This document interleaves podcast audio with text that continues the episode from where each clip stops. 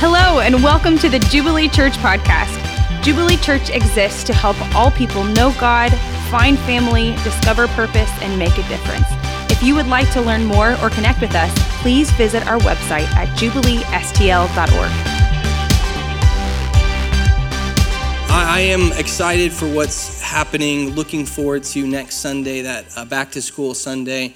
Um, just to mention, uh, we anticipate it. We, we uh, as a church family, we tend to invite people uh, when we have opportunities like this. And uh, one of the ways you could serve next week, actually, is if you have the ability to attend the 8:30 service. That is one way that when we have bigger Sundays, that it actually serves the church. So, shortest mission trip you'll ever take, um, 8:30 service, um, and uh, and yeah, that would just be helpful. If I haven't met you, I'm David Herrington. I'm the location pastor here. Jubilee Church is one church with four locations, and and uh, we've been walking through the Gospel of Matthew. If you've been around, you know for some time, uh, and we still got a ways to go. Uh, but there's just so much richness and treasure in each book of the Bible, and so we're taking our time working our way through it. Um, and um, and so, uh, looking forward to uh, what I, I hope God speaks to you today. Uh, I've, I have a um, uh, wife and four children. I've got four daughters, five to 12 years old. And uh, one of the things that we like to do in our family is play the telephone game around the dinner table. Um, I'm sure many of you all are familiar. Uh, you know, the telephone game, right? You whisper a message in somebody's ear and it goes around the table, and then you all laugh at how ridiculous that message comes out on the, on the other end. Um, and uh, y'all, y'all act like y'all don't play this game, but I know that you do. I know. Um, in fact, I think as a society we play this game. Like, right? You all know you have a friend that, like, every time you're like, hey, I heard, I heard, I heard. We like to pass along uh, information. In fact, I bet there's information that you've passed along unknowingly. That isn't true, and I'm here to help you today. I've got some, some things that we believe to be true, generally speaking, um, that in fact aren't true. And uh, ready for your mind to be blown? You're going to find out you lied to someone this past week. I'm just telling you. Um, so here's here's uh, so it takes here's one. It takes seven years for your body to digest gum. It's not true. You told some you told a kid that this last week. Like if you swallow that, then take you seven years to get rid of it. Greg Nelson's one of our uh, doctors, was an elder at our city location. I confirmed with him. I said, Greg, as a doctor, is this not true? Says, not true. It's not true. Doesn't, do, doesn't, doesn't take seven years. Um, another myth you can see the Great Wall of China from space. It's not true. They're actually, they still have history books that have it shown in the history books that you can see it from space. You can't see it from space. If you drop a penny from the top of the Empire State Building, it could kill, it could kill someone below. It's not true. Mythbusters blew that one up. Hair and fingernails continue to grow after death. Not true. But I'm sure you've heard it. How about this? Bulls hate the color red. This one surprised me. They don't hate the color red. You know what they hate? They hate the flapping cape that the person, and they're just generally an angry animal. So it doesn't matter blue, green, they got some guy in a weird outfit waving a cape, they're gonna go after him. We only use about 10% of our brains. It's not true.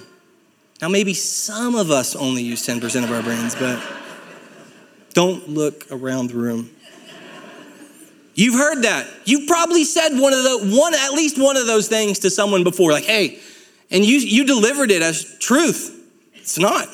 It's not true. You're thinking right now about the last time you lied to somebody. We hear something, we pass it along, we enjoy being in the stream, in the, the flow of communication of what's happening, what we're hearing, what we get to tell the next person. And, and this is true, of, generally speaking, this is very true of God. We hear a lot of things about God. We hear a lot of things about God. Doesn't matter if you're Christian, non Christian, doesn't matter. Like people have thoughts and opinions and they have messages about God.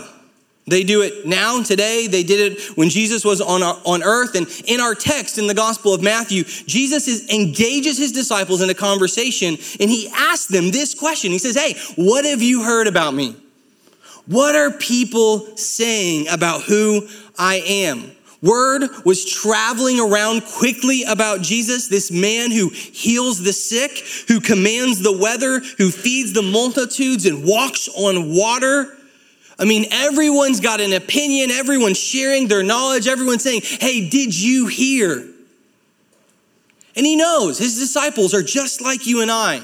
Just like we need to, we, you may need to hear this. We are just like his disciples. So often we read and we like, oh my gosh, I can't believe they said that, they did that. We are just like them. We are just like his disciples. And they've got their ear to the ground. They're checking their Instagram and their TikTok. And if you're over 35, your Facebook. I mean, they are seeing, they're picking up that Jesus is trending right now. He's trending. Lots of popularity, big following. He asked his disciples, Hey, what's the latest on me? What are people saying? Who do they say that I am? What have you heard? And this question is relevant today as it was in Jesus' day. If you walk down the street and you ask people what their opinion of Jesus, they will have an answer for you. So the disciples start sharing the latest trending messages. They say, You're another John the Baptist. You're another Elijah. You're another prophet. And they're all raising their hands. In fact, I, I, I, I, found it interesting that in the text, it says Jesus asked these questions, and then it says they answered. They answered. Like, like, like, ooh, I know this one. I got this one. I'm gonna impress Jesus. I've, I've, I've got my finger on the pulse of culture. I know what people are saying. He, they think Jesus is looking for information. He's not looking for information. And they're shouting out these answers, and these, these people, John the Baptist, Elijah, they are national reformers in the eyes of the Jewish people. They are people that came to disrupt and reestablish the people of God. John the Baptist came calling the Jews to repent and be baptized. Well, that sounds like Jesus. Elijah was a mighty prophet who performed many miracles. That sounds like Jesus. Jeremiah was a prophet who revealed the word of God to the Israelites in a time when they had forsaken and turned away from God. That sounds like Jesus. What have you heard? What have you heard? What do the podcasters and the YouTubers say? What do your neighbors say? What do your friends, what do your families say? People say all kinds of things about Jesus. He's a good guy. Like him, don't quite like his church. He's an inspirational teacher, he's a miracle worker.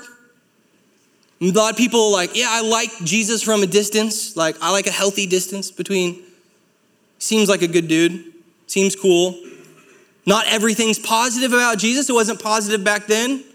He was slandered, maligned. The religious leaders, I mean, accused him of being someone who, who associated with sinners, who misled people, who misrepresented God.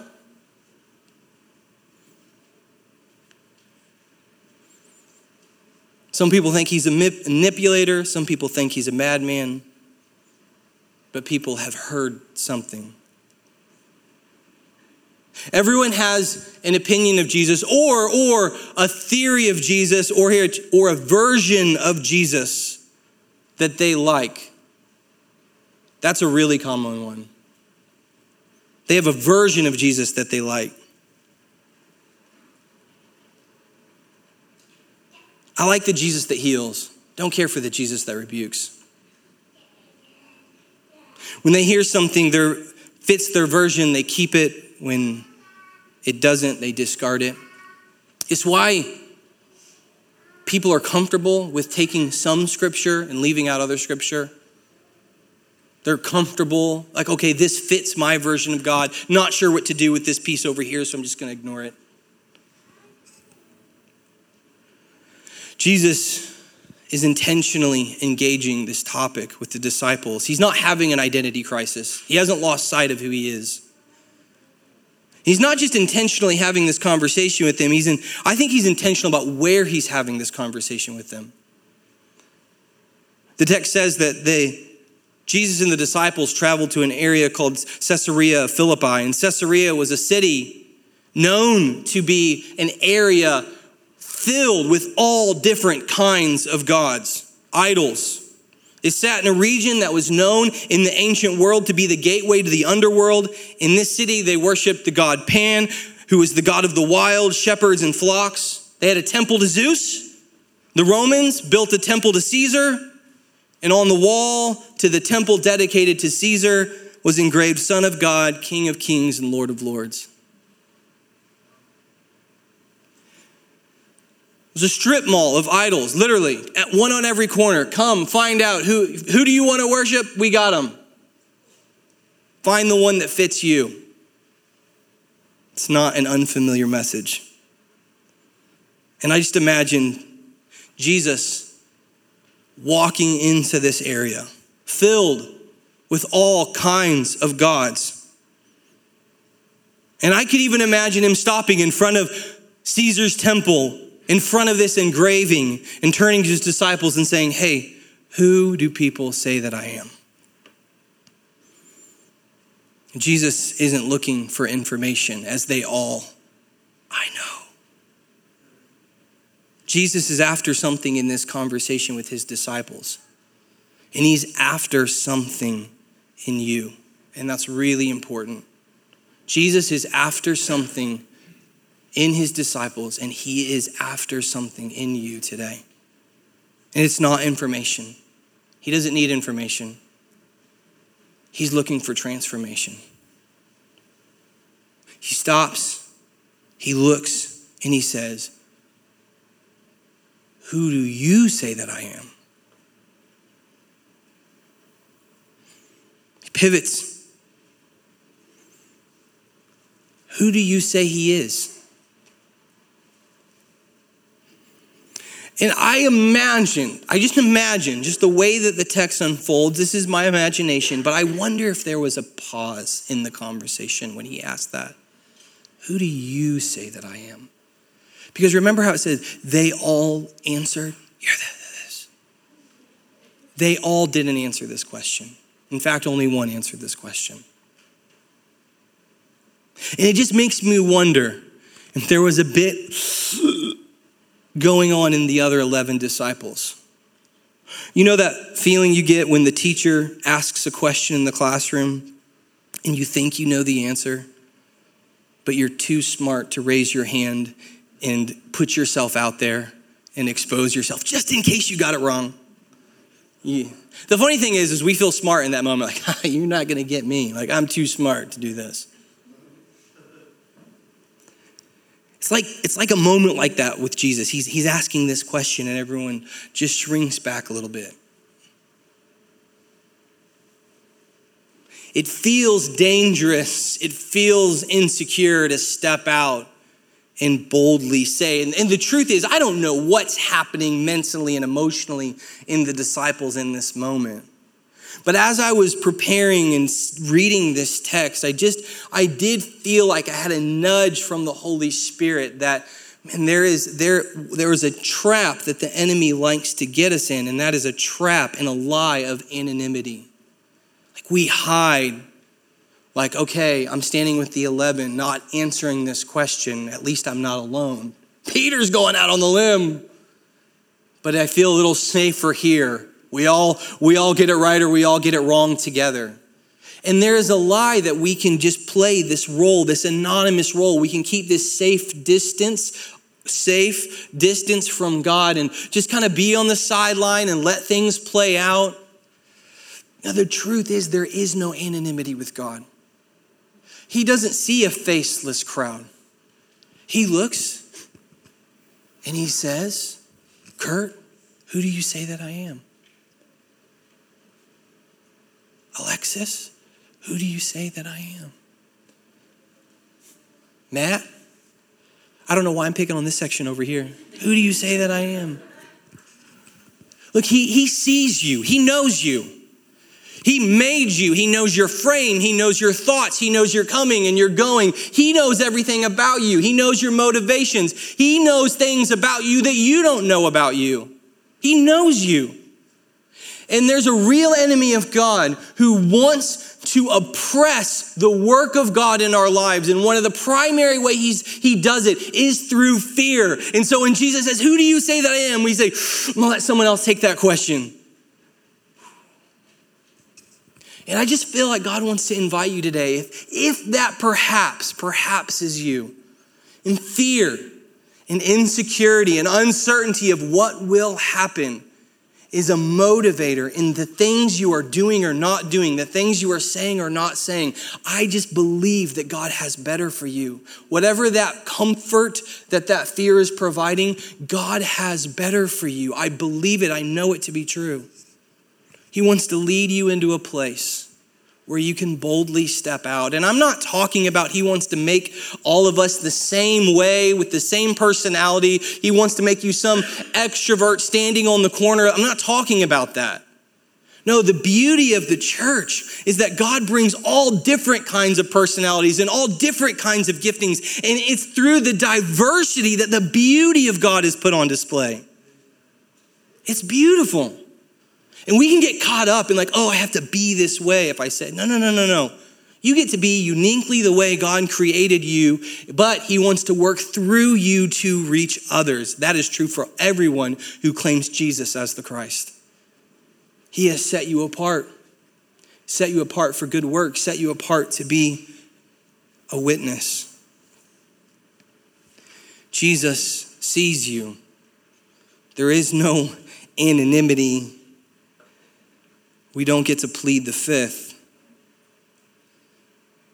If you're a follower of Jesus and hoping to get by and just not be noticed, God, you will miss out on the great depths and great joys and great healing and great redemptive work that God wants to do in your life.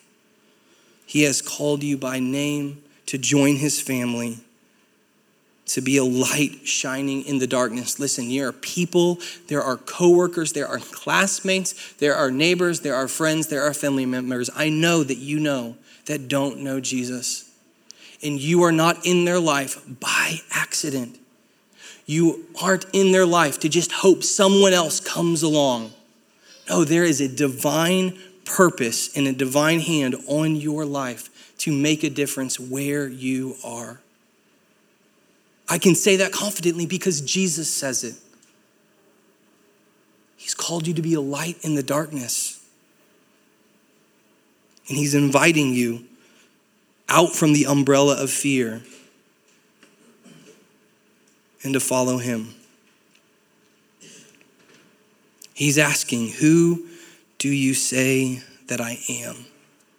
If He is, if He is, the Son of God, if he is the creator of all things and over all things and holding all things together, if he is the same yesterday, today, and tomorrow, then listen, this is where we do with our anxiety and fear is we say, I feel anxious and I feel afraid. However, I know a God who is over and more powerful and greater than any sin, any roadblock, any obstacle in my life. He's greater than it, He's better than it. He speaks a better word over your life than whatever that thing is. And Jesus wants to heal us. He wants to open our spiritual eyes. A couple Sundays ago in the book of Matthew, Brian unpacked the story where the man who, who couldn't see was brought to Jesus and Jesus healed him. If Jesus did not heal him, that man would not see with his physical eyes we have spiritual eyes that if Jesus does not heal them, does not open them, we will not see him. And Peter has this amazing interchange with Jesus. And we love Peter. We love Peter and we cringe at Peter, right? Because he gets it right and then he gets it wrong. And then he gets it right and then he gets it wrong. And, and this is one of those wonderful moments where I go, he got it right. Um, and don't worry, before long, he's going to get it wrong again. But he says, he steps out into that space where no one else is speaking. They all answered, We've heard, but what do you say? Peter steps up boldly and he says, You are the Christ. You are the Son of the living God in a city filled with lifeless idols, Peter says, You are the Son of the living God. You are the King of kings and the Lord of lords. You're the Messiah. Generations have waited in patient longing for the Christ, the Messiah, the Savior to show up. And it's you. You're the one that scriptures have testified to God in the flesh. And I just imagine joy rising up in Jesus as Peter is not sharing what he has learned, he is sharing what has been revealed to him. And Jesus meets his energy and enthusiasm and says, Blessed are you, Peter, for flesh and blood have not revealed this to you, but my Father who is in heaven. Peter stepped into a place where he was proclaiming, and the Spirit of God opened his spiritual eyes to see not Jesus the prophet, not Jesus the man, but Jesus the Christ, the Son of the living God. And we need to take a pause here for just a moment because we need to make sure that we see and hear and understand that Peter didn't figure this out. That line that Jesus says, very important he says that flesh and blood, flesh and blood have not revealed this, but my Father in heaven. Why is that so significant? Because Peter didn't have a leg up on the other disciples with his Bible study time that morning. He didn't arrive here by his learning and his knowledge increasing about who Jesus is. In fact, he could have done his Bible reading plan every day, checked his box every day, posted a Bible verse on social every day, memorized scripture, and without God's revelation, this is tough, but this is true. Without God's revelation, he would still be as lost and confused as the atheist next door. Some of you are thinking about that statement. Remember Satan in the wilderness? Trying to tempt Jesus three times? You know what Jesus employed as his method? Quoting scripture.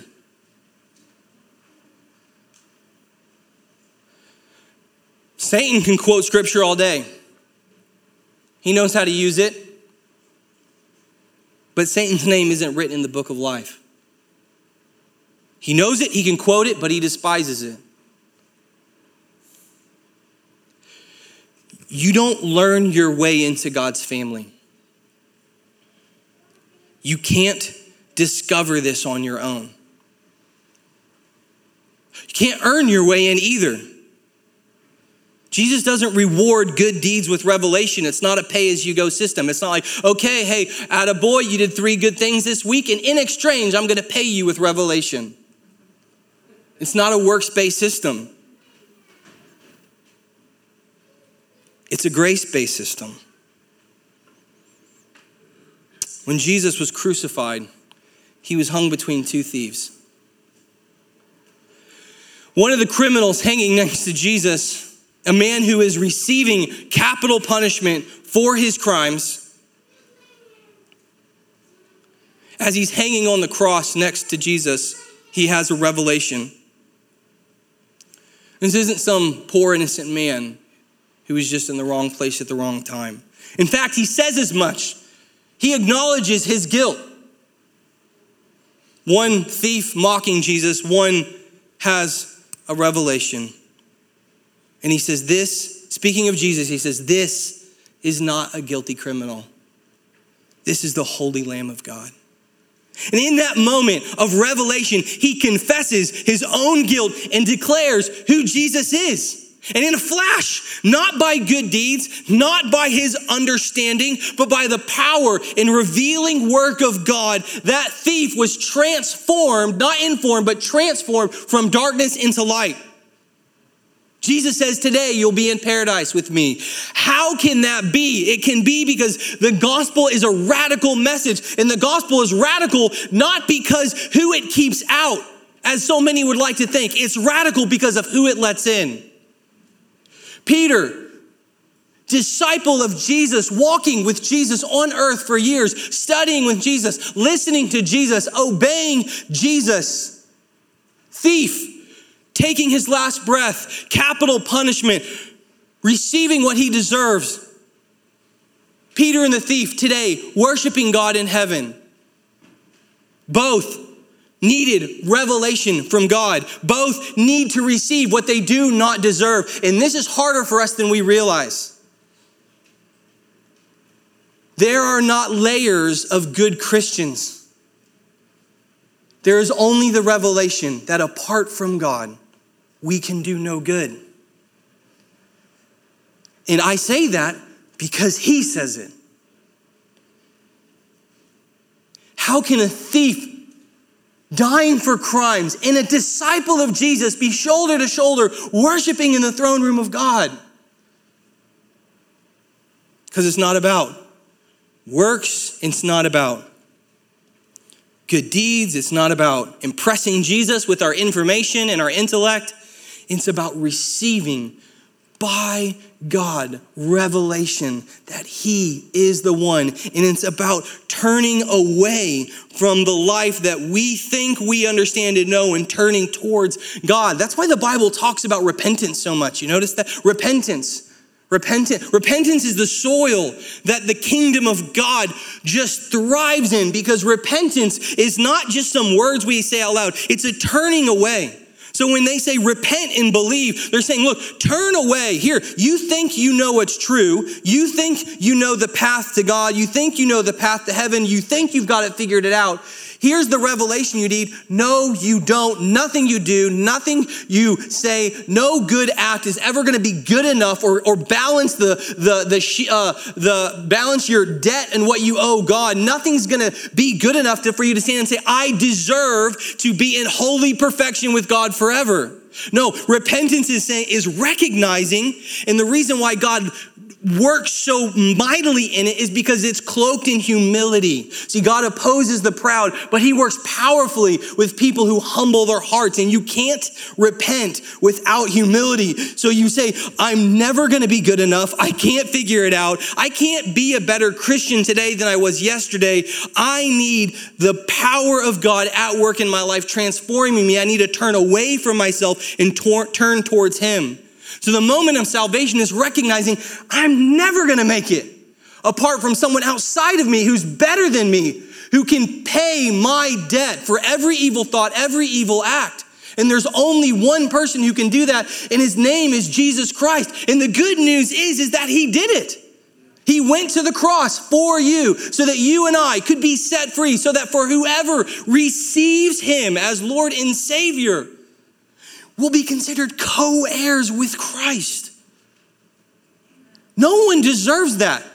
There's no one in this world that deserves that. Peter didn't deserve it. The thief doesn't deserve it. Both received something they didn't deserve.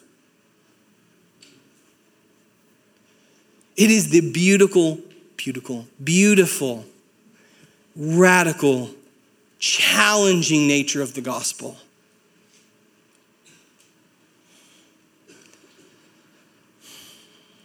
God brings us revelation by his spirit. And, and he has given us his word. We have a plumb line, we have an anchor. All scripture is breathed out by God and profitable for teaching, for reproof, for correction, and for training in righteousness, that the man of God may be complete and equipped for every good work.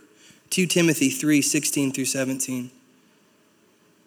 If revelation comes through some mode outside of His Word, which God can do, we use His Word to confirm that revelation. If someone waltzed up to me today and said, Hey, I had a dream, God spoke to me, and in my dream, He told me that in order to get to heaven, you have to be an American. I would graciously and patiently say, Open the Bible and say, God clearly does not say that. He never contradicts himself. He doesn't change his plan of salvation at some point. He is the same yesterday, today, and tomorrow. 1 Corinthians 13 says, For we know in part and we prophesy in part. Doesn't say we know perfectly and we prophesy perfectly. So, what, why, why is that important? Because we live in humility, understanding that we can get it wrong. which is why God commands community to walk this out and one anothering and weighing and discerning and the gifts of the Spirit at work in His church. That's why community groups are so important. We need fathers and mothers and aunts and uncles and cousins and spiritual brothers and sisters to keep us anchored and say, You are getting off course. Come back to the God of the Bible. Come back to who He is. Listen, God doesn't, God did not, Jesus did not need his disciples to tell him who he was. He knew who he was. He doesn't need us to tell him who he was or who he is. He knows. Sometimes, sometimes, well, when we get into his word, we come across challenging things and questions arise. And I just want you to know that's okay. God can handle all of your questions. He already knows you has them. You have them. Not surprised. He's okay with you saying, God, I'm having a hard time. I don't get this. I don't understand this. Listen, if he really is as big as we say, if he really is as big as he says he is, if he is the author and creator of all things, shouldn't it come to reason that we will come across things he does and says that we don't understand? I mean, we experience that when we sit in a room with a person who's smarter than us, right? Ever have a conversation with someone who just knows abundantly more than you? And you become very aware. This person knows a lot more than me. I should probably listen. How much more the God of the universe should we approach him with that same mindset? See, it's okay to come with questions. Where we get into trouble is when we que- we come with a questioning spirit, and there's a difference. You know, when you know when someone asks you a question, but they're not really asking you a question; they're just trying to undermine you. There's a difference between a questioning spirit and having questions. So, oftentimes, what people do is they read something in the Bible, they don't understand an aspect about God, they're challenged by something, and their response is to run away from God or to get rid of the Bible. God doesn't want that to be a reason or an occurrence that you run away. What He wants is for that to be a reason and occurrence that you go to your knees in prayer and say, God, I don't understand. I need your revelation. I live on the understanding and reality that you are bigger, greater, beyond me. And I need your help. And the reason we can stay anchored in that place is because of Jesus Christ. So the disciples tr- had trouble with things Jesus said. The disciples struggled. The crowds came and went. Sometimes when the crowds left, they left because Jesus said something they didn't like. And Jesus would say to his disciples, Do you want to leave too? And they would say, No, no, no. Where we we're having a hard time, but where shall we go? You have the words of life. See, they under, they didn't understand everything that Jesus did or said. They had a hard time. They even said, Jesus, this is difficult. But what they knew, greater than their uncertainty or greater than their lack of intellect, what they knew was that Jesus was good and that Jesus had authority and that Jesus was doing something beyond their understanding. They thought Jesus was going to set them free from the Romans. Jesus wasn't here to set them free from the Romans. He was here to conquer Satan, sin, and death. He was here to conquer their hearts, and he's come to conquer our hearts as well. And so when we question and when we're feeling uncertain, we say, Listen, I don't understand, but Jesus, I see you hanging on the cross for my sin. I see you saying, Father, forgive them, for they know not what they do. I see you raising from the grave three days later. I see your miracles. I see your genuine love. I see it on display. And though I don't understand fully, I'm going to trust you. And that's God's invitation for you today. Will you trust Him? Will you go where He's going?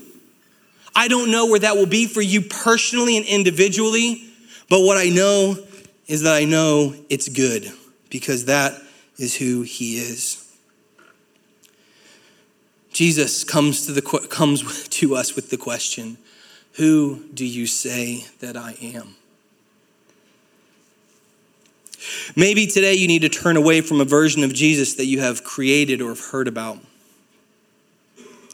Maybe today you need to repent from minimizing him or analyzing him or critiquing him and placing yourself in a position over him as if it's his job to help you figure things out to the way that you like. That's a tough one. Jesus doesn't always fit.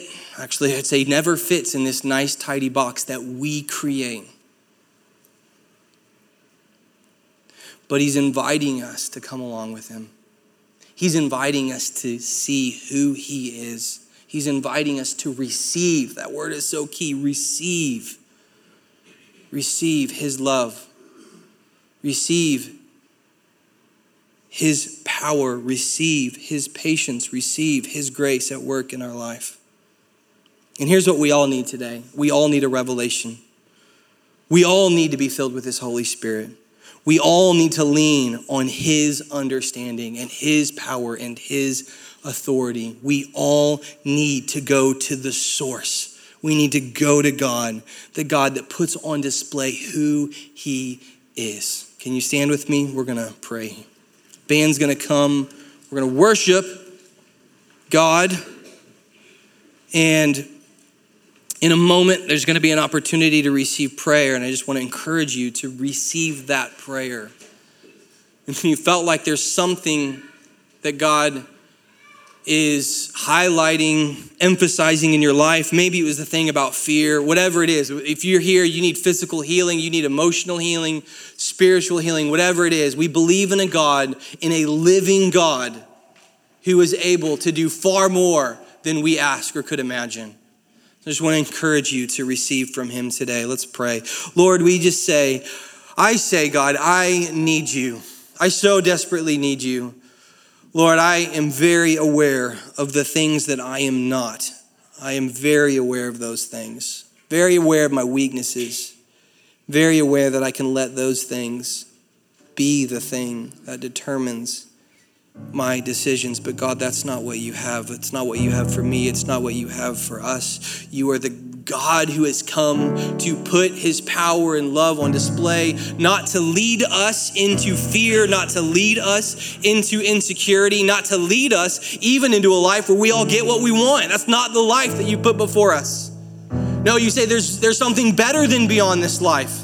There's a place you're going to be for 10,000 years, 20,000 years, 100,000 years that's going to make this life feel like a moment, like a breath of air in the cold here and gone. God says, While you're here in this life, I've got better for you. I've got a better way, an eternal way. Jesus, help us, help us, Holy Spirit, to receive. Lord, we want your revelation. We need your revelation in our life, God. Lord, we love your word. We love your truth. We love the way that you lead us and care for us and not just want to dispense information and then reprimand us when we don't get it right, God. No, you want a relationship based on grace, mercy extended, Lord, where we are thriving and loving and secure in who you have made us to be. God, I just ask, Lord, put to death fear in our life. Let us again receive fresh revelation that you are the Messiah, the Son of the living God.